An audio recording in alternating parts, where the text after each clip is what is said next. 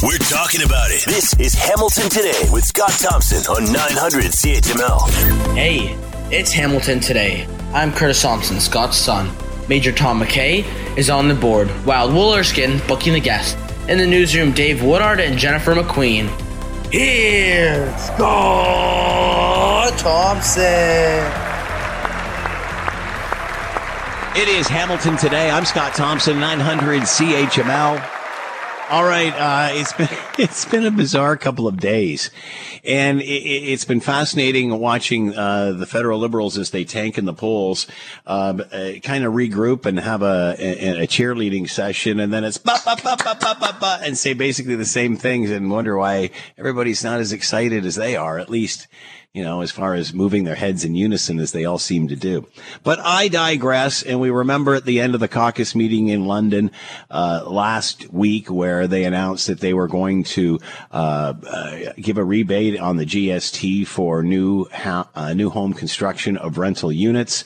Um, and, and, again, throwing this out today like it's the beginning of a new day, and um, and the the grass has just been cut, and let's see what happens. But again, this was an old promise from back in 2015 that they didn't keep, and something that both opposition parties and home builders have been talking about for an for a long time, and that's the uh, uh, the cut in the GST to rental housing. So, and then the other thing was they were going to summons the, the, the grocery store CEOs, which I don't know. Maybe they don't think that we remember or, or maybe, or we're not paying attention. We're going to bring all these CEOs of the grocery stores in and we're going to tell them, you know, we're going to, we're going to, uh, some of the, uh, we, we'll shame them in public if we have to. I'm writing down some of these quotes. Uh, we're starting to do our homework. We'll be, we'll start doing our homework here. I mean, my goodness, this is just the beginning. Where the hell have they been? And, and I'm sorry, but you might remember six months ago, they did all of this. And remember they paraded in all of the CEOs and they all made them sit there and, and listen and get, you know, it's like sitting in the front of the class and, you know, having a detention, staring at everybody else looking at you. So they've done all of this. So I'm not sure why they are doing it all again, other than the thinking if they just keep saying the same things over and over again that somehow it will be different. Uh, Canada's top grocery executives have pledged to support the Liberal government's effort to keep prices in check. Industry Minister uh, Champagne said. So, uh, okay. The heads of the Canada's biggest grocery chains attended the summit struck by the Liberals in Ottawa on Monday, and Parliament Hill returns. Uh, and the government vowed action on, affordabil- uh, on uh, affordability issues, dodging Canadians. He told reporters before question period Monday afternoon that it is a historic day to have the heads of Canada's biggest groceries in one place. Well, no, it was, you did it six months ago. It's the same thing. No, that was different. You no, no, no, no, no, no, no, no, no. Uh, two hour meeting. Ottawa and the executives had quote difficult discussions, but a constructive tone. Whatever that means, the large grocers have accepted to work with the government of Canada, the minister said, as opposed to not. We're not working with you, the government of Canada, where our bread and but our bread is buttered. Like, are you kidding me? This is a step in the right direction. This is just the beginning. We're going to be working to bring price stability in Canada. Uh, the prime minister uh, again summoned all of these people in and wants a plan to address food inflation before Thanksgiving. Otherwise, tax measures would be on the table.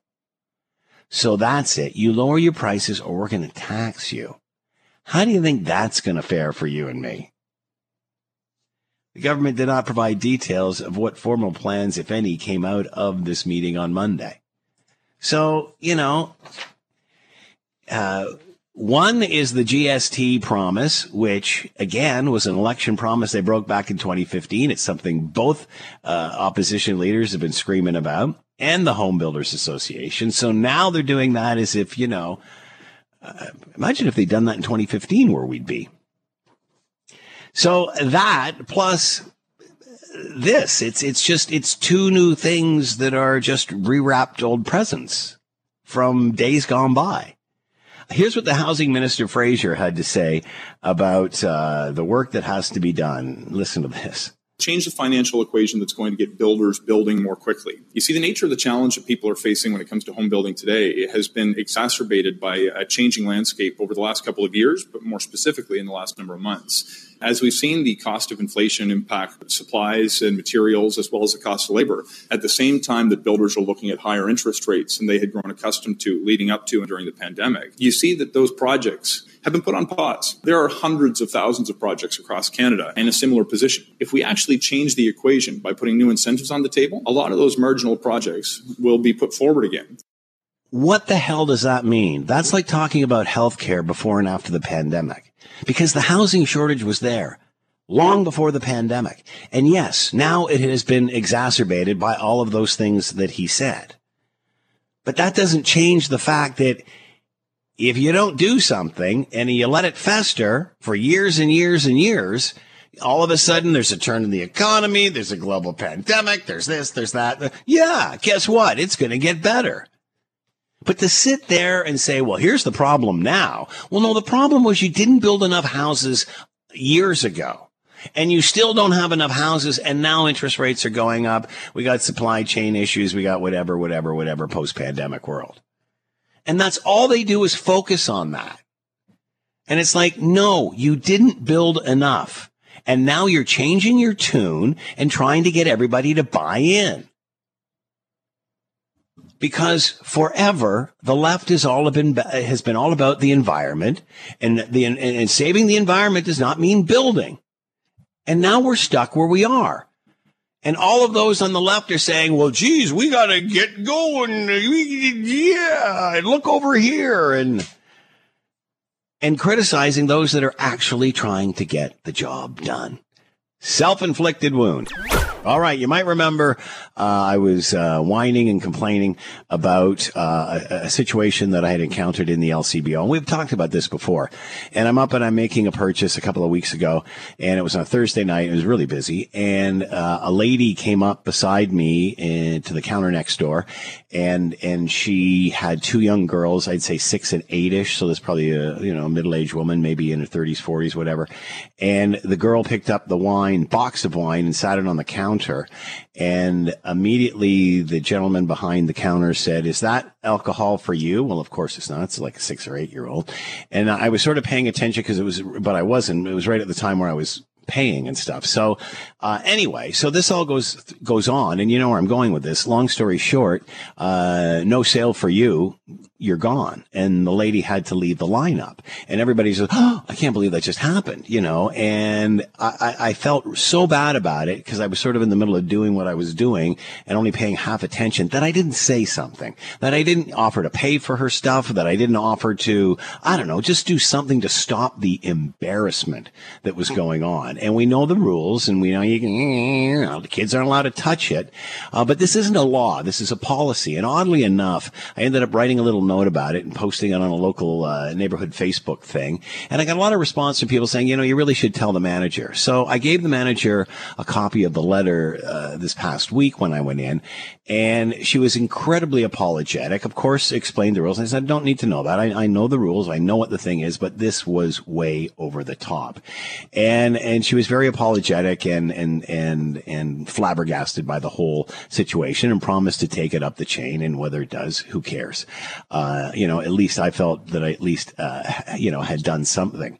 And oddly enough, I then go into the beer store and I, I went to the beer store prior and I said, do you guys do this? And they said, no. Like, of course they check for ID. And if they think that you're underage, they're going to, they're going to not sell it to you and question you and all that stuff. But there is no handling policy. So like if my kid came in and threw a case of beer on the thing for me, it, like, yeah, no problem. You're carrying that for your dad as these two young girls were. And this woman was just brutally humiliated by all this. And it was so uncalled for. And a stupid rule, which really, how come the beer store doesn't abide by, yet the LCBO does? Let's bring in Dan Malleck, health sciences professor Brock University, author of Try to Control Yourself, the regulation of public drinking in post-prohibition Ontario. Dan, thanks for the time. Hope you're well. Um, I, yeah, thanks. Hi, Scott. I am well. I hope you are as well. Yeah, you know, what are your thoughts on this story? I'm sure you've heard it a million times. I think I've talked to you about this. Uh, but the latest scenario, I, I, just thought it was way over the top. And how come one does it, but the other doesn't? Yeah, yeah, it is a really funny thing. I mean, when in preparation for this, I was just looking at how often this hits the news, and it seems to be like this strange policy where, not this strange policy. It makes sense if you think about the LCBO as a control organization, which is right there in its title. Um, but it does seem over the top, right? Like, so we see the LCBO as a place to buy liquor, but its mandate is to control access to liquor, so they have rules like that. But it is, and so that's probably why the LCBO enforces them, and often it's kind of a to a ridiculous extreme as you described. I mean, there's there's this idea that you know if you're buying something and it looks like you might be buying it for a, someone underage, they can deny you. But then when it get, and that's why I think when that guy said, "Are you buying this for you?" Like that was kind of silly. Yeah, it was insulting. And here's the other thing, Dan. I mean, all we hear about whenever anybody talks about getting this out of the LCBO into other options, yeah. oh no, our staff are trained professionals. We know how to do this. Well, yeah. you can't exactly what you just said. You can't tell the difference between, you know, a teenager buying booze for another underage teenager as opposed to a young kid helping his parent or her parent. I mean, like that's night and day. Yeah, it does get into this notion of that, um, like where, how they how they enforce rules that that need to be enforced in some kind of uniform way, right? So if uh, I I think of those pictures they have or they used to have on the doors where they're showing a person of an uncertain age are they yeah. 18 are they 21 and they have to make a judgment call and they're explaining that you know we have to make a, a call and we're going to you know, if you if you look underage, we're not going to spend a lot of time trying to figure out if you're underage, except to look at your card, right, and and that sort of thing. Um, and I think it's the same kind of thing. Like they have to enforce this, or they feel they have to enforce this more strictly to show that they're doing that control job. What's interesting to me is the other side, which you which I've also read about and heard about as well, is the the liquor the beer store doesn't feel it needs to do this, and yet exactly and, and yet, if either of these um, businesses were concerned about being perceived as being too loose, you'd think it would be a company that is owned and run by the actual breweries, right? Because they you'd think they'd be more concerned yeah, yeah. about the optics of selling beer underage. But they're just it's a more pragmatic thing. You know, people are buying beer. And maybe it's because beer is generally lower in alcohol than wine and spirits and those sorts of things, which which could be the, the rationale. But I think it's more just a business decision um, based upon their perception of the public's perception of of what they do. It's certainly not law. It's just no. store policy. Yeah, yeah, and and these policies about not touching. I mean, the the policy I think is handling right? So if a kid reaches out and touches a bottle of wine in your basket or something, that would not be considered handling. And so what that kid was doing was you know, putting the box up on the um, thing or whatever could be yeah. considered handling. But then there's got to be in any situation, whether it's law or regulations, there's that wiggle room around the judgment call of the person enforcing, or what we sometimes call the street level bureaucrat, the person who at the moment of interaction has to go, okay, I'm not going to enforce that law.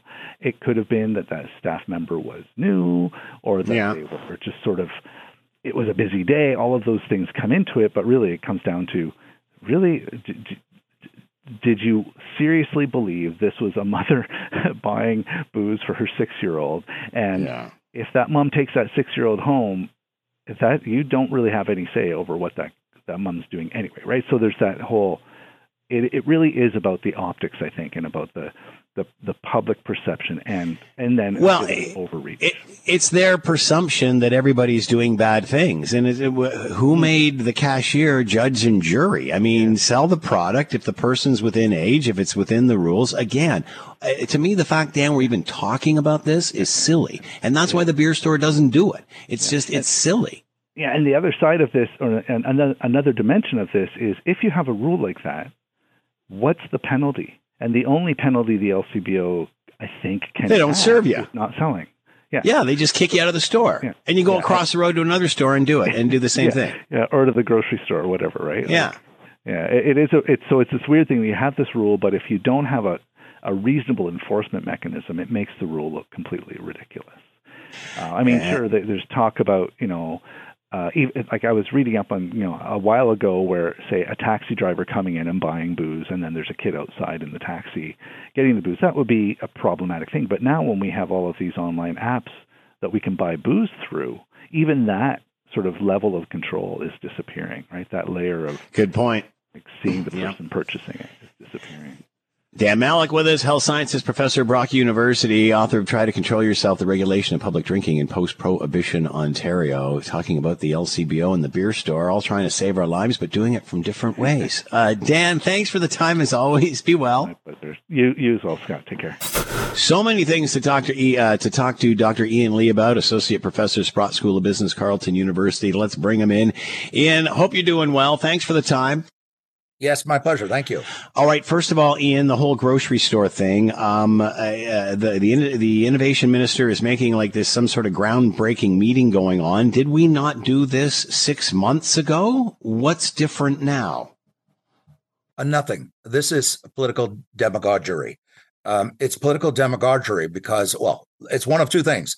Either they really are financially illiterate, that is to say, not knowing that grocery have uh, are notoriously one of the lowest profit margin industries in Canada for all my adult life. I've been teaching this industry and using it in my strategy class, both US and Canadian grocery retailing, for literally 35 years, and it's notoriously low profit margin. So they're saying things that are just nonsense. That they're, you know, that they're extraordinarily high profit or a very high profit industry, and and secondly, they're they're suggesting that you can you can um, uh, fix wages or excuse me fix prices in this industry a form of let's call it price controls uh, by pushing them or squeezing them or threatening them. And, and that is equally as nonsensical because this industry like any industry buys its inputs from other industries.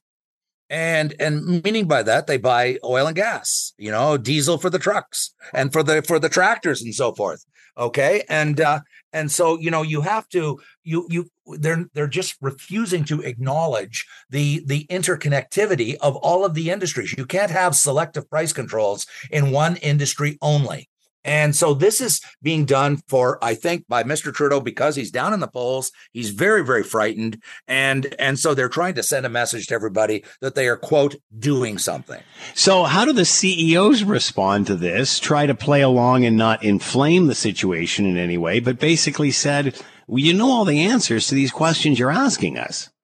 Well, they're going to. I think they're going to have to stand their ground. Now they're going to have to do it very carefully because otherwise, the liberals and and probably their partner will demagogue and try and beat them up. You know, they're profit gouging and on the backs of the poor and that sort of thing. I think that they have to. The answer is, and by the way, I'm sure there's some people listening saying yeah, that Ian Lee is probably consulting to this industry. I consult to nobody. Carleton University pays my salary, and they certainly don't tell me what to say. Believe me, okay? I have studied this industry. I've used it. It is a notoriously low profit margin industry. They've got to stand up the industry and and speak truth to power. They've got to put the data out there to the media showing that that they're 70%, approximately 70% of their uh, input uh, costs are from the from the food producers, the Maple Leaf Foods and companies like that. And I'm not pointing the finger and blaming them either. I'm uh, what I'm suggesting is that because of inflation, it's feeding all the way through the food chain, from all the way upstream, all the way downstream, and this has been documented. I mean, there's been all kinds of people who have studied this who have shown that. Not to mention the Competition Bureau, who simply called on more competition. They didn't find any evidence of price gouging. So I, I think it's because the issue is so sensitive to so many people, understandably so, that they that they are trying to show the the government of the day our government is is standing up and saying we're going to stand up to those profit gougers, even though they're not profit gouging. One more quick point, Scott. I testified in March of this year before the House of Commons Agriculture Committee. I produced the data from Stats Canada showing that their net profit margin hadn't increased. And the MPs got very angry. So a couple of them said, Stop lecturing us. And I said, I'm not lecturing you. I'm just presenting data, evidence based data from StatsCan. And that wasn't the answer that they wanted from me. They wanted me to, I, I guess, feed them propaganda. But I won't testify and feed propaganda if the StatsCan data shows that the long term net profit margin, which is how you measure profits, is around 3, 3.1, 3.2. Nobody is going to who understands arithmetic will argue that 3.2 is a very large amount uh, profit margin. It's a very low profit margin industry. That's just the nature of the, the of the grocery retailing. It's been ever thus. So, uh, meeting with them again, as if this is something new, will he at least bring up the idea that there could be more players introduced? Is that something? Or well, even offer them some sort they, of. They've already threatened taxes. And, you know, it just shows how foolish. I mean, just yeah, just it's just it's crazy because they themselves, the government, our government, the liberal government, introduced a carbon tax several years ago, and they said yeah. this is going to increase prices because taxes do that, and that's going to cause us to switch from fossil fuel uh, cars or fossil fuels to non-fossil fuels to, to to renewables. So they know that when you impose a price on something, it makes the price go up. Now they're saying if they don't reduce the prices, we're going to put a tax on agricultural products, which yeah. will make the prices go up. But they're they're claiming to do this to make the prices go down. They're either deeply, deeply confused and they don't even understand the logic that they're saying, or alternatively, I think they're demagoguing on this to try to show that we're standing up to those those greedy, you know, grocery store CEOs. Um, does this not just when you're having these meetings and you're having discussing these issues? Does this not just even put more focus on the carbon tax? Because I'm guessing one of the things that the grocer CEOs will say is transportation and the cost of fuel and how that plays a role in all of this. It does. It does. And I'm not trying to suggest that it's the it's the sole contributor to inflation. Not no. at all. There are multiple contributors, as we know, the war in Ukraine uh, and uh, fossil fuel prices going up, uh, uh oil. Um, but tax is something you can control. Uh, right. And taxes. So that's a contributing factor. But there are, I mean, there, uh, what I'm saying is, and again, I'm not trying to suggest that, you know, it's the fault of the carbon tax for food inflation. It is a certainly is a contributing factor along with other factors. And the other thing I want to put out there and I know that there are economists that disagree, and that's fine. But um, Milton Friedman, you know, won a Nobel Prize for this at the University of Chicago. We pumped enormous amount of stimulus into the system um, in the three years of the pandemic, and I'm talking both unbelievably low interest rates, which was monetary stimulus, as well as the fiscal stimulus that the PBO said was two thirds of a trillion dollars, and that pumped all kinds of liquidity in the system. So we had too much money chasing too few goods. And that is the recipe of the definition of inflation. So, uh, you know, the government contributed to the problem. I'm not trying to say they caused it, but they yeah. certainly made the problem worse. What will come of this meeting with the CEOs? What is something going to change by Thanksgiving? Uh, no, no, because these uh, root these are deep rooted. Uh, these structural forces at work are deep rooted. I mean, what what will come of the meeting is I'm sure the minister, minister Champagne will uh, will come out and declare victory and say I force them to, you know, promise to do da da da, whatever they promised, look into it, you know, work harder, that sort of thing. So they'll come up with some kind of a, um, a claimed uh, uh, uh, solution. It won't solve the problem because of the, as I said, these underlying uh, drivers. Uh, just a quick metric so everybody understands this. Uh, and this is from Natural Resources Canada. in the ag sector, which is only 2% of GDP, it consumes 10% of the totality of all the energy in this country, which just staggers me. 2% of GDP, a tiny little sector of GDP, consumes 10% of all the energy because food production is incredibly energy intensive. I know that because I was raised on a farm in Eastern Ontario a long time ago. But they use a lot of energy, tractors and trucks and so forth. And so again my my point is is that these these these drivers of inflation are not going to go away by october. They're not going to go away tomorrow morning presto abracadabra you know uh, and uh, so they're they're looking for i think window dressing that will um, allow them to claim that they're on top of the problem and they're going to solve the problem. And it's going to work its way out over the next two, three years in food inflation, I mean, because the overall inflation is coming down. We see even food prices coming down somewhat, but it's not going to be solved in 30 days or 60 days or 90 days. Dr. Ian Lee with us, Associate Professor, Sprott School of Business, Carleton University, talking about uh, the minister meeting with CEOs of big grocers, uh, as they did uh, six months ago, to see if we can get some sort of relief. Ian, as always, thanks so much for the time. Be well. My pleasure. Thank you, Scott. A lot has changed uh, just in the last uh, week or so after a London convention, uh, caucus meetings rather, of uh, of the Liberal Party, federal Liberal Liberal Party, and and sort of a repositioning. Well, a huge 180 on on a lot of things, including two big issues which came out, which is the GST, uh, removing the GST from uh, construction projects involving rental housing, uh, something that uh, the Liberals was uh, going to promise or promise back in 2015, and both opposition parties are in agreement too. So, um, you know, sort of a, a, retread there. And this morning, with the innovation minister meeting with CEOs of grocery chains, again, something that had happened six months ago for the same sort of discussion, and that was runaway grocery prices.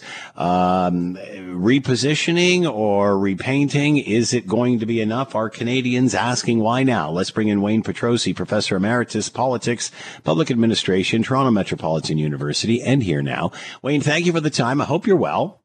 I am. Thank you. I hope you are too. So far, so good, Wayne. How do you think Canadians are responding to this information? Well, you know, it, what what seems to be we the case that we, we can't lose sight of is just how quickly the the issue landscape changes and how short uh, uh, how Canadians don't have much of a memory anymore. You know, we we we collectively, in terms of politics, we all seem to have some kind of uh, uh ADD. In what respect? It's it's remarkable how quickly and how uh, that alliances and loyalties and, and, and favorability ratings can change. We live now in, you know, we used to talk about the 24 news hour cycle, you know, and we used to, you know, politicians used to be able to safely, you know, release an issue you didn't want to really talk about or an you know, on a Friday afternoon after the press had gone home. And, you know, you were pretty good till till Monday, and by which time people would see it as yesterday's news.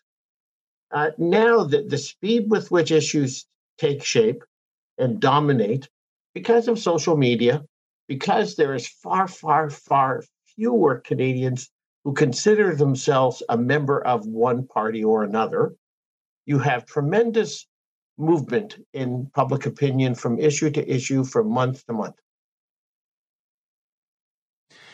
Uh, at the end of the day, is it reality versus perception? I mean, this is all hitting home. Many have said, I heard somebody say a, a week or two ago, you know, uh, housing is going to be the hot button issue of the fall. I would suggest this is going to be a hot button issue for the next several years because it's a, it's an issue that took several years to get into and it's going to take several years to, to get out of. Um, is it that they're falling in a favor, in and out of favor or the, the crisis du jour sure, or is it that realities hit home and this isn't working for them anymore?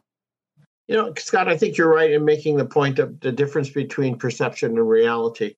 And and it, I think in, increasingly, and we see this in the United States e- even more so, uh, how people feel about an issue and a situation seems to matter more than the actual situation. So, notwithstanding the fact that, for example, just uh, to give you a, a current example, uh, Americans are are really concerned about gas prices right now and saying the gas prices are out of control, et cetera, et cetera. Gas price today is what it was around 10 years ago. 10 years ago in the United States, the average hourly wage was 19 an hour. Now it's 29 an hour. So why would I get so agitated about the price being uh, the same as it was 10 years ago, and my income, uh, hourly income, has, has, has increased by 50% uh, or 70%. And so I, I, think it's how people perceive things, Scott. You're onto something, and, and politicians uh, have to be more and more aware that people's feelings about an issue may trump any objective facts you present them about that issue. I don't think it's what they're feeling. I don't think it's what team. And you you brought that point up about people aren't don't have the, the political loyalty anymore because now the rubber's hitting the road and they want results. And you know, and, and you know, for example, the Liberal Party is talking about well, they're not they're not doing a good enough job of communicating what they're doing. And it's like, well, I don't know. You got one of the best communicating leaders in, in a long time. It's not that. It's the message message. And, and, you know, the same in regard to, um, you know, they, they haven't spent enough time attacking the opposition. Well, I don't think that's what people want to hear. I don't think that's the message. I think the message is this is affecting people on a day to day basis, and the government seems to be out of touch with that. Well, you know, that may very well be true today. My point simply is in four months from now, it's hard to know what it will be.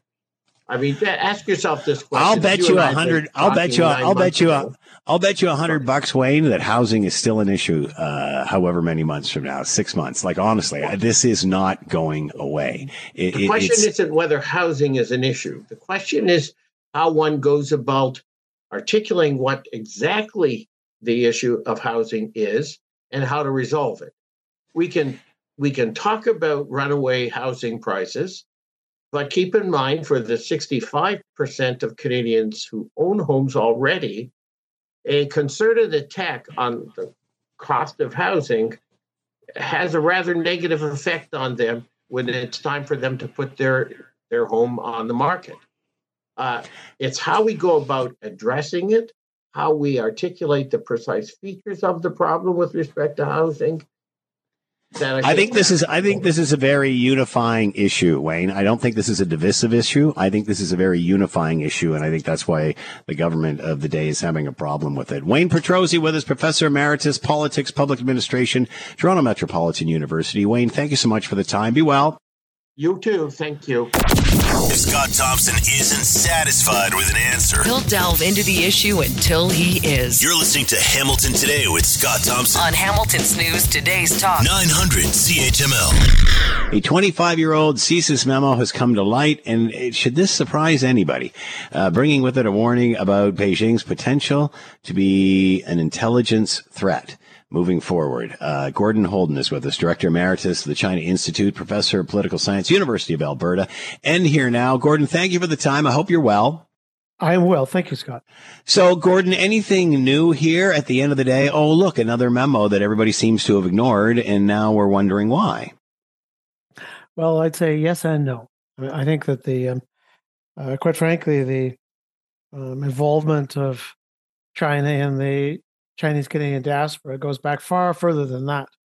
In fact, I happen to know that it began even before we established relations in 1970, when there was a rivalry between Taiwan and between Taipei and Beijing over who would be, in effect, uh, the focus of of um, of China, uh, of Chinese interests in Canada. Uh, it's um, not surprising. Uh, it's been there in the background for decades. It's come to the fore now because of the controversies, most recent ones, over political interference, uh, which may or may not have been more egregious. But Chinese sub rosa involvement, particularly in the diaspora community, uh, is is not new. It is has been an ongoing issue problem for Canada and other countries, quite frankly, particularly those that have a large diaspora community of Chinese. Uh, uh, does this get us any closer to a, a, foreign intelligence registry or any of that chatter? Well, I find it hard to believe that, given that the even the government, with a lot of prodding, mind you, is saying that they are contemplating this or, or planning this, etc. Uh, although with it's taking a very long time. My own estimate, though, is that yes, that is needed. Other countries like Australia, UK, and Britain have done this, um, but it won't, in and of itself, solve the problem. That's the the above the surface manifestation. And it's true there will be consequences for those who, presumably, there'll be consequences, serious ones, legal ones, for those who um, don't declare and then seek to influence events. But there's others. One problem is that the perpetrators may be within Chinese missions or Russian missions or whatever, and they are they have immunity. We can expel them, but we can't prosecute them. And secondly, with the growth of international growth of social media, uh, internet connections, you can do a lot of of indirect influencing um, from the confines of your own national territory. So, um, some of these operations, um, cyber operations, influence operations, may not have a single Canadian in Canada. So the registry won't solve that problem. It's a tool, but it's not a magic tool that will solve the overall issue. Um, I have to ask you, uh, the Prime Minister saying intelligence today shows that India was behind the June slaying of a Sikh leader in Surrey, British Columbia. Uh, there's been chatter of that for a while. Now the Prime Minister has come out and said this. How, how does this fit into this picture? Well, it's a reminder that um, China is not the only country at issue. And quite frankly, if this is true, and I have no reason to doubt the professionals in our intelligence community, whom I have hold in high, high regard, uh, this goes far beyond, um, to my knowledge, anything that China has done. I mean, can there be anything more extraordinary? Mm. It's a bit like the Khashoggi, uh, the Saudi um, mm. reaching out and, and murdering a, um, uh, a journalist in, in, in, Turkey. This is extraordinary. It um, um, will require, I know that the diplomat I, I read has been expelled it won't end there. Um, I think it explains a lot of the background between the very um, low key and not very warm, cool reception that the prime minister had in, in New Delhi. But I saw that and, and agreed and was happy that the opposition leaders pitched in immediately. This is utterly un, utterly unacceptable, and again goes beyond the nefarious things that China has done in terms of interference. The actual murder of a Canadian citizen on Canadian soil, um, that's um, it demands uh, retaliation. I will just comment though. We have this new Indo-China, Indo-Pacific strategy, which was rolled out last year, and now we have a situation where we have dodgy relations with China. Now we're going to have dodgy relations with with uh, India. That's almost half the world's population, forty mm. percent of the world's population, roughly between those two countries. So um, an even higher percentage of the population within um, within Asia. So uh, we may have our strategies, and it's a good thing. I approve of them, but the reality is this is a very dangerous world, and some very big actors with who aren't always doing the right thing. Uh, in the case of both China and India, now uh, it's going to make a very challenging diplomatic, economic role for Canada in that region. Uh, we you were referring to uh, the prime minister and his reception in India, in India, and the, that obviously there there was friction between the two leaders. What is their friction about? Why is one upset with the other? Uh, where do we sure. stand? Where do we stand on this?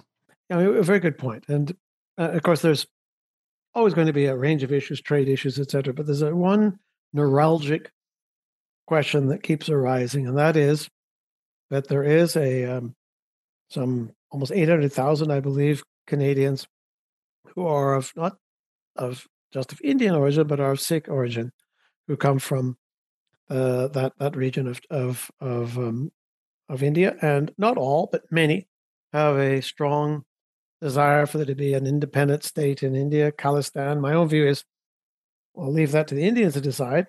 But the reality is, they are entitled as Canadians to have their own political views as long as they do not engage in violence or in political interference, in effect, in India. And there have been cases where that has, that has been a case, particularly with the bombing of an Air India plane in the past. So it's complicated. It's not all good on one side, bad on the other. But as long as we have that almost million Sikhs in Canada who have um, their own views about their, their homeland and who differ from that of the government of India, it's going to be a background issue. I had one friend who's a former high commissioner to India said, Gordon, um, it's a difficult path. I won't give you the name. It's a very difficult path going forward. We're never going to be able to get out of this issue of the majority of Canadians of Sikh origin um, have a big issue with India and the treatment of, of Sikhs in India.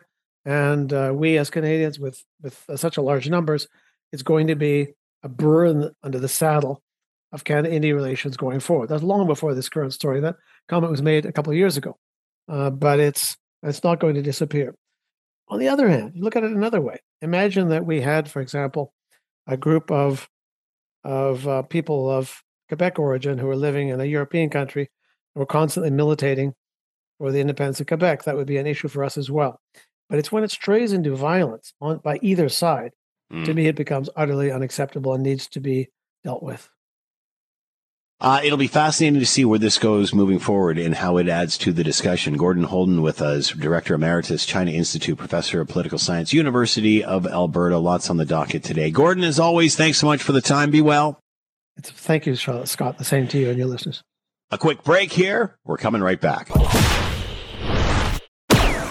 You're listening to the Hamilton Today podcast from 900 CHML. All right. Uh, the Liberal government is not providing a timeline for a new registry that would require foreign agents to disclose their activities in Canada as the House of Commons returns from its summer hiatus. Uh, obviously, uh, last year, and we were talking about influence by the Chinese Communist Party, uh, the last two federal elections, and, uh, you know, at least wanting to have some sort of, of, uh, of knowledge of who is who is involved in this and what they are doing and who they are working for and such. Uh, Duff Conacher is here, co-founder of Democracy Watch, and here now. Duff, thanks for the time. I hope you're doing well. Yes, I hope you are as well. Uh, not a lot of time left here, Duff, but what are your thoughts on uh, the Liberal government not providing a timeline for a new registry, uh, especially as things are starting to heat up? Now the government seems to be, uh, uh, I guess, distracted with the housing crisis. Um, are, are, you confident? How do Canadians feel confident going into another election that we've got a handle on this? Oh, I don't think we should um, feel confident because uh, the government's been moving so slowly on the foreign agent registry and any other measures to stop foreign interference. Uh, the the public inquiry that's finally been called, that report on policy changes and law changes won't come until December 2024, and that leaves little time to pass a bill before the next election. Uh, and already we have loopholes in uh, lobbying law that allow for secret unethical lobbying, and most of the proposals about the foreign agent registry would contain those same loopholes. The biggest one being you wouldn't have to register as a foreign agent unless you were paid to be trying to influence governments here in Canada. So all you do is have a contract that pays you to do other things, and you do the uh, in- interference mm. and influence for free, and then you wouldn't have to register in the registry. So, what stands out for you as, as as the top couple of things that have to be done before Canadians can feel secure going into another election? Well, the foreign agent registry, uh, but it has to be that uh, if you uh, have any arrangement or are paid or compensated in any way, directly or indirectly, by a foreign government or foreign entity, uh, to be involved in Canada in public relations and communications or any political activities aimed at influencing politicians, not just lobbying. So uh, it, it, has to be um, that uh, you can't be escaping it by saying I'll do the influence work for free and you pay me for something else. If, if your contract includes trying to influence in any way, it has to be covered and you have to be in the registry. Um, there are huge loopholes in the lobbying lobbyist code that MPs and the Commissioner of Lobbying have just added that will essentially make secret interference in elections and activities to influence federal MPs easier for China and other foreign governments. So those loopholes that have just been added just came into force uh, in July 1st. Those loopholes have to be closed. And uh, we have too high donation and spending limits. It's pretty easy to funnel money, money through our political finance system and hide the actual source of uh, funds that are spent and, and donated.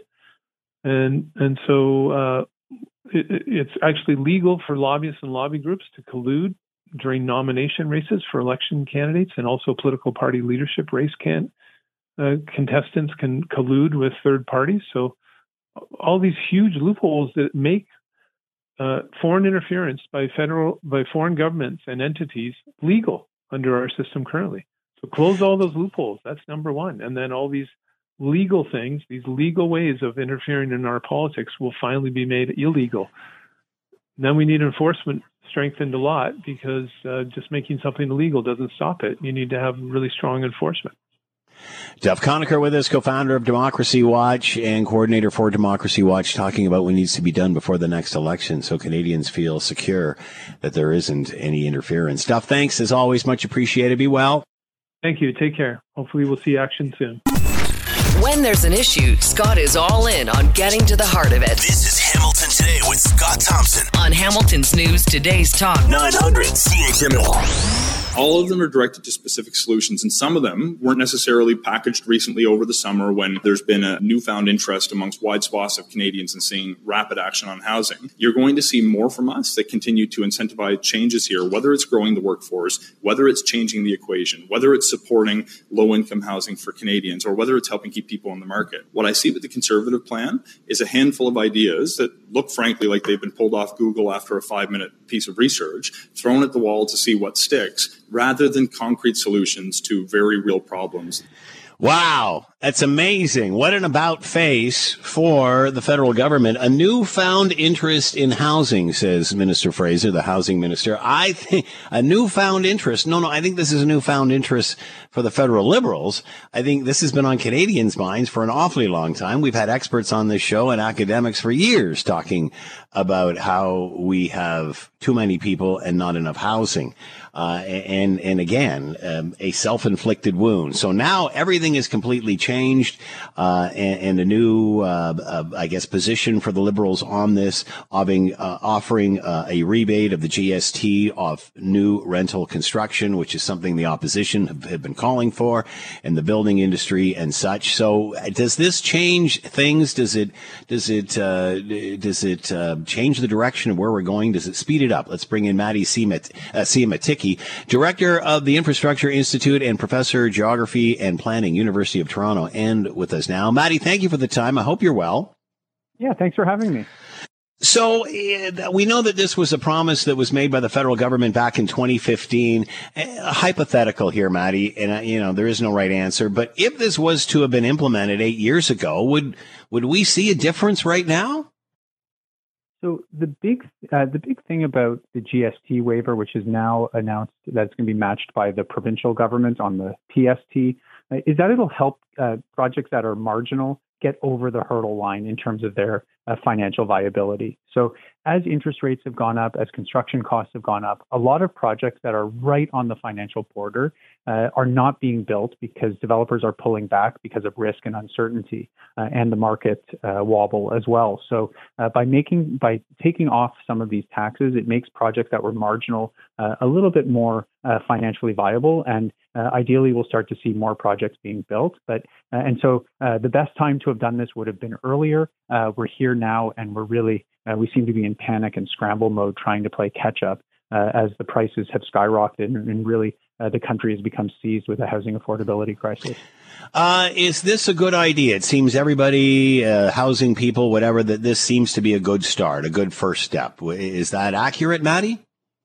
I would say a good first step. I would really like to see uh, provisions to focus on affordability. That yes, we're going to help uh, projects uh, get built, but uh, adding rental housing that is at the average market rent, even, which is, I think, around $2,400 per month in some markets uh, for a one bedroom, and it goes up from there. Many of the units that are going to be built are still going to be very expensive and likely out of reach and it, for many people, and it will take a long time for a huge amount of additional supply to come online uh, before prices uh, ever become more affordable. So we, we need this type of program. We also need uh, deeply targeted programs that target getting affordable units built uh, that really that uh, people all across the income spectrum uh, can afford to live in. Uh, we've heard that, and, and I've talked about this because it's kind of a red herring, the whole issue about affordable. Because what is affordable? Um, you know, you can build a thousand square foot home and make twenty of them, but if there's thousands of people showing up to purchase them, it, it is no longer affordable, no matter how modest the furnishings are inside the home. Will we, or, or how do we address the affordability issue before we've replenish the supply, which will obviously supply and demand uh, help affordability. So we absolutely need to be adding supply. I think at this point everyone uh, agrees on that. I would say we also need targeted programs, uh, co-ops, land trusts, in some cases public housing uh, being built. We need all sorts of different models that take housing out of the speculative market uh, and make them affordable in perpetuity. These are some of the programs, but we are also going to need the private sector. Private sector has built the vast majority of housing in our cities and in our country uh, in the last number of decades. And so there is definitely, there needs to be a huge role for the private sector and making it more affordable, focusing on uh, the workforce as well to make sure that there are actually uh, the people to build these houses uh, and homes, making sure uh, uh, that, that there's financing available. All of these programs are going to be critical uh, if we're ever going to play catch up. We are so far behind right now uh, that we need literally 3.5 million homes by two, uh, 2030 is, is the target that's being set. We haven't built anywhere close to that on an annual basis uh, in recent years. When you talk about affordable, Matti, does that mean those on the lower end of the income scale, or is that? It, can you talk about affordable housing and the middle class in the same sentence? Or when we're talking about a middle uh, affordability, is it is it about um, you know public housing or housing with incentive or or or government assistance attached to it? Does that address the middle class or just those on the lower end of the spectrum? They're connected, but what we're actually experiencing is two separate but uh, related housing crises. One for people on the lower end of the income spectrum or people with no incomes, uh, and we're seeing the devastating impact in those cases. And then in other cases, we're seeing people, whether they're students or new arrivals to Canada, uh, or people who've just entered the job market, uh, who just can't get into the housing market, whether it's for rentals uh, or for ownership, just because the prices have skyrocketed so much. And so we need to be uh, targeting programs for both of those uh, uh, demographics because both are struggling. And that's been how per, uh, pervasive this housing crisis has become. It's really metastasized from uh, something that was primarily for people with low incomes. Now it's impacting uh, people with middle class incomes. And I think that's why you're hearing so much interest and so much focus on this now because people are themselves being priced out. and if it's not them, it's their children or their colleagues or their uh, coworkers or family. Uh, they're just seeing it all throughout uh, society, and it's it's it's becoming just a, an issue that can no longer be avoided. Uh, we're admitting now finally that this is a self-inflicted wound. If you don't build enough, there's going to be a shortage, and that has caught up to us. What have we learned here, Matti? Um, building was a bad word for the longest time. Now all of a sudden, everyone's talking about it. What have we learned here? What's changed? Uh, well, the urgency of the crisis has forced us, the housing crisis has forced us to reevaluate uh, some of the truths we held, especially around uh, neighborhoods and freezing neighborhoods in time and holding them as single family uh, neighborhoods in zoning. That some of the zoning policies that we held up as being pro community uh, actually uh, were anti housing and, and, posed real challenges and contributed to housing prices skyrocketing. I think that's one. I think another area is emphasizing who's doing the building, uh, that we need to make sure that that we have the public, the private, and the nonprofit sectors all uh, doing uh, construction uh, and getting in uh, to build much more housing and housing at all different segments of, of, of the income spectrum. Uh, so that's another one. And I would say the third one is that one, uh, the third lesson we've learned is we do not need to be building on the green belt. That that is not going to solve this problem. That is actually going to make it worse. Uh, it's hugely expensive to service those lands, and they, in many cases they can't be built on quickly. We're going to be that being said, Matti. That being uh, said, Matti, it's a self-inflicted wound. If we had built on the other land that's 20 to 40 years availability, we wouldn't be nibbling into the green belt. And in 20 to 40 years, that land's going to be even more valuable now. So this discussion is not ending. It will go on for decades. No, you're exactly right. And we need to be building in our existing built up areas. We need to be intensifying gently uh, within uh, our existing neighborhoods and on larger sites, whether they're publicly owned or whether they're shopping mall and plaza sites or other privately owned brownfield sites. We could be vastly intensifying those, building tens of thousands, even millions of housing units across our cities, across the province, uh, and across the country, and really uh, building uh, complete communities and not necessarily having to sprawl out into our uh, green areas. That being said, Matti, I've talked to a ton of academics who've said there is nowhere near enough housing just concentrating on infill alone. But we got to leave it there. Matti Siemiatycki with us, director of the Infrastructure Institute and professor of geography, planning University of Toronto on housing. Today was the uh, first uh, official day of the new parliamentary season, as all parties were back in in fine form, filled with P and V and and uh, saving the world, so to speak. Let's bring in uh, Genevieve Tellier, professor, School of Political Studies, University of Ottawa, and is here now. Genevieve, thanks so much for the time. Hope you're well. I'm well. Thank you very much, Scott.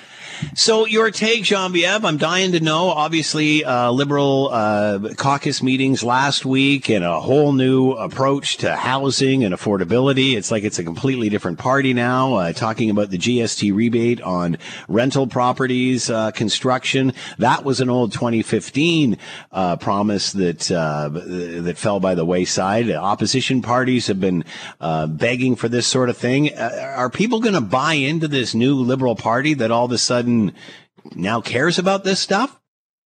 Oh, uh, not not with what they have offered until now. I think uh, people will want more. Uh, it may be a good uh, step in the right direction, but uh, they are much more reactive than proactive until now. So what they are doing is what everybody is asking, uh, and it could be seen as the minimum. And so what was announced last week about the GST, or even the meeting with the the, the big grocery businesses uh, today, uh, that won't change thing in a few weeks for, for most people. Uh, we'll see in the long run. And I think it's not enough to, to, to, to, to solve all the issues. So I'm, I'm pretty sure that most Canadians uh, want more. Um, what was offered uh, today in the chamber that was interesting is that we saw many ministers uh, take turn to answer the question of the opposition, and uh, my sense was that the liberals want to give the impression or send a message that there is a good team with good people in place, and they will eventually offer uh, sound policy. And so that's the start of, I think, many announcements that will be made in the coming weeks uh, from the Liberals. I find it interesting to listen to the language now. Um, we, uh, we, played a clip of the housing minister a little earlier. He they had a news conference prior to uh, the, the, House sitting again, and he said uh, there's a newfound interest in building. Which does that connect with Canadians because anybody knows who's been following the housing situation. this has been going on for an awfully long time. And it makes it sound as if this is a short term problem from, for them, that once they get over this hurdle, they'll be fine. But I would suggest this is going to be around for a long time. Yes, it will, and it's not by, for instance, blaming others about the the problem, the issue that you're gonna uh, push go forward. So I, am making reference to uh, last week when the, the, the federal government was blaming the provincial governments all over the country, the municipalities, and saying, mm-hmm. "Well, things are slow to start," and and that kind of thing. And and, and we know that for many years, and I, the liberal government, the federal government is also slow to act, and and also the numbers and and the needs are staggering. I mean, uh, I think we heard last week was 1.5 million units that needed to to be uh, to be to be built for the 10 next years. That's a lot. And so, yes, it's not by minimizing or or or, or sending the message as that oh, of course, in a few weeks or months it's going to be solved and we know where we're going.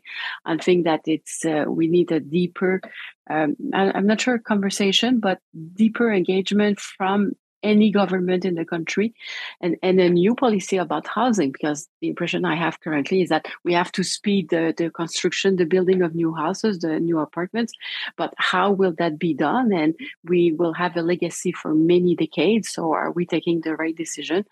I'm not sure about that. So it's a it's a very current issue that need a solution uh, built on the long term and that's the main issue for the government is managing all that uh, I'm going to make a really broad statement, uh, Genevieve, and and and again, this is just my 60 years on the planet. It, it, seems that the environmental movement, those on the extreme left, have really, really, really tried to stall development of any kind. It, it, and we've seen that in the last 5, 10, 15, 20 years. Whereas the conservatives, they'll build on the head of a pin. They'll build anywhere. They'll build anything. Um, how does the left now justify that they have to find a common ground here, that they have to come both sides to the center and get this issue resolved? My short answer is high rise. And so I think I think that we have a new kind of housing that's going to have to be put in place. And this uh, this is not in the you know the conservative the right is about everybody having having his house his his lot uh, is is in the suburb with his garage and his car and that kind of thing. Uh, and i and i think that now for most people this is probably not a future that's going to be attainable. Um, and it's and the, the solution is building more more dense um, area in more dense area in in big cities. And i think that way it's the way that probably the left enters into the conversation and, and it's part of the picture. And so uh, everybody agrees on building more but building more what? Uh, it's more apartments. It's not the standard the classic house that you use you, our parents and us have. And so uh, i think that's one way of reconciling both sides. And it's going to be difficult also for the conservative to to to get that message out because it's kind of new of, to hear them about densification, uh, building near uh, train station or subway stations, uh, and, and, so that, that that for me it's a novelty, something that I have not re- here in the past. So that's why I say that. At the end of the day, at the end of the day, John it's really a combination of the two. I mean, I've had many academics on that say, you know, you know, you can densify all you want. That is a one spoke in the wheel that eventually we have to build smart neighborhoods out as well. But I don't want to debate that too much. Let's talk about the CEOs and the grocery uh, heads all coming in and, and making it sound as if, you know, we're going to, we're going to make demand that they do something or we're going to tax them, which many are thinking, well, I'm going to end up paying paying that. Um, it, it, seemed we just did this, Genevieve, like six months ago and called all of these people in and did. So what's different now than six months ago when we did all of this? Uh, for the first time, I heard the minister uh, Champagne and also a member from the NDP saying, "Well, we have a competition act that doesn't work very well, and maybe we should change it." And so we, it seems that we want to go one step further and to put more rules in place to avoid merger and to um, to to to foster uh, competition. And that could be interesting by changing the competition act. It has not been changed for a decade, and so maybe that's the time to do so now again like with housing it won't we won't see a quick change. And that's that will not bring down the price of goods. Uh, so i don't know really what the government could do. Um, and and it's more a manifestation of saying uh, by convoking those those ceos but it's more sending a message to canadians that yes we share your concern and we want to do something but what exactly uh, we're not sure. And so uh, again um, it may be one step in the right direction, but with no immediate tangible result. That's for sure. And, and also how Canadians will will um, will interpret that that that strategy and and what they will make up uh, out of that. Genevieve Tellier with us, professor political studies, University of Ottawa. First day in the House for the parties all back for the fall se- uh, session. Genevieve, thank you so much for the time. Be well. Thank you very much. Coming up after the six o'clock news, Scott Radley, host of the Scott Radley Show. You can read him in your Hamilton Spectator. He is here now. Scott, thanks for the time. I hope you're well. I am well. How are you doing? I'm doing very well. I see you've got uh, Ted McMeekin, counselor, coming on, former housing minister in the mm. Kathleen Wynne government. Um, I find it interesting to listen to him and talk about this issue as if it's a brand new problem as if it never existed before the pandemic, as if we couldn't see any of this coming. Uh, it's like the housing minister saying earlier, we played a clip, there's a newfound interest in building. No, I think it's always been there. It's just the left doesn't want to build because it's against the environment and it's, it's, it's not, it's not sound for the environment. I was just talking to Tellier from uh, Ottawa professor and it's like, she said, well, you got to build more apartments. Well, I think that's density's one spoke in this wheel, but I've had many academics saying that is nowhere near enough, and you've got to add to the outside as well.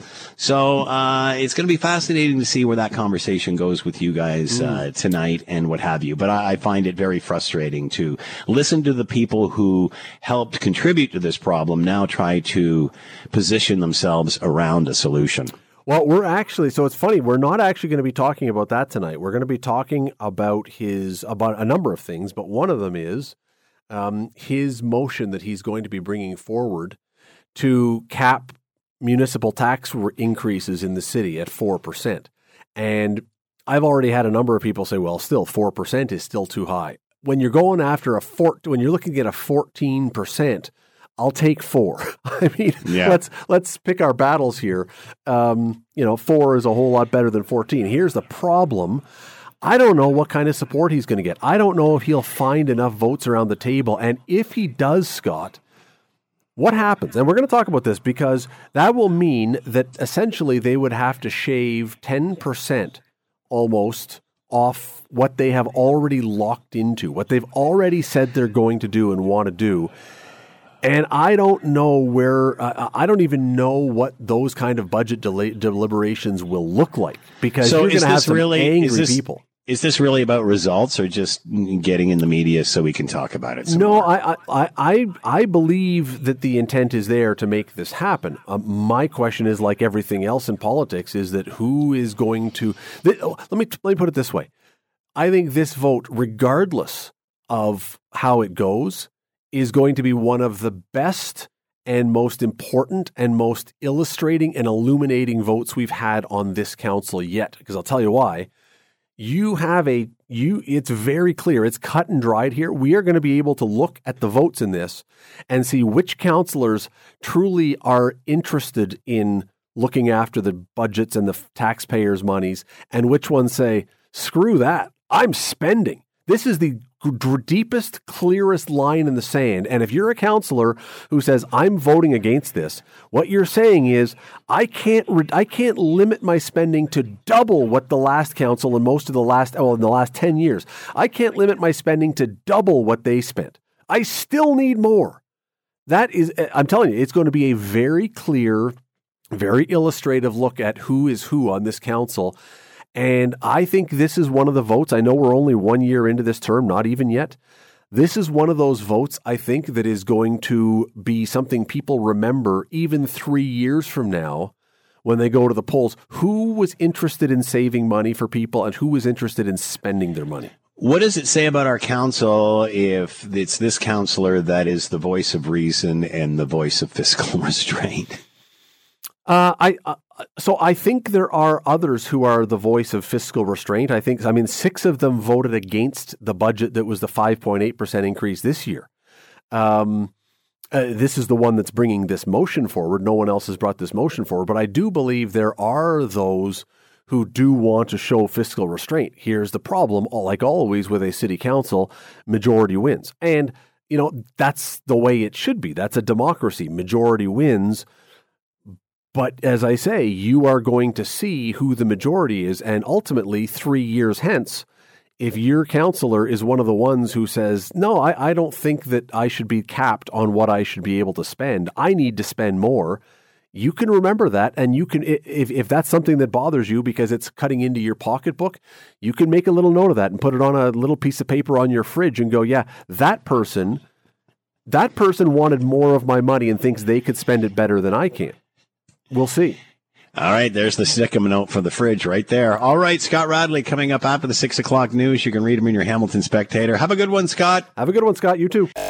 Thanks for listening to the Hamilton Today podcast. You can listen to the show live weekday afternoons from 3 to 6 on 900 CHML and online at 900CHML.com. That's it for us. Thanks for listening. As always, we leave it to you, the tax-paying customer, to have the last word. This one from Barb who has quoted former Liberal MP Catherine McKenna in a tweet. Scott, remember this. Catherine McKenna, quote, if you actually say it louder, we've learned in the House of Commons, if you repeat it, if you say it louder, and if that's your talking point, people will totally believe it, especially if they nod their heads. Keep right except to pass.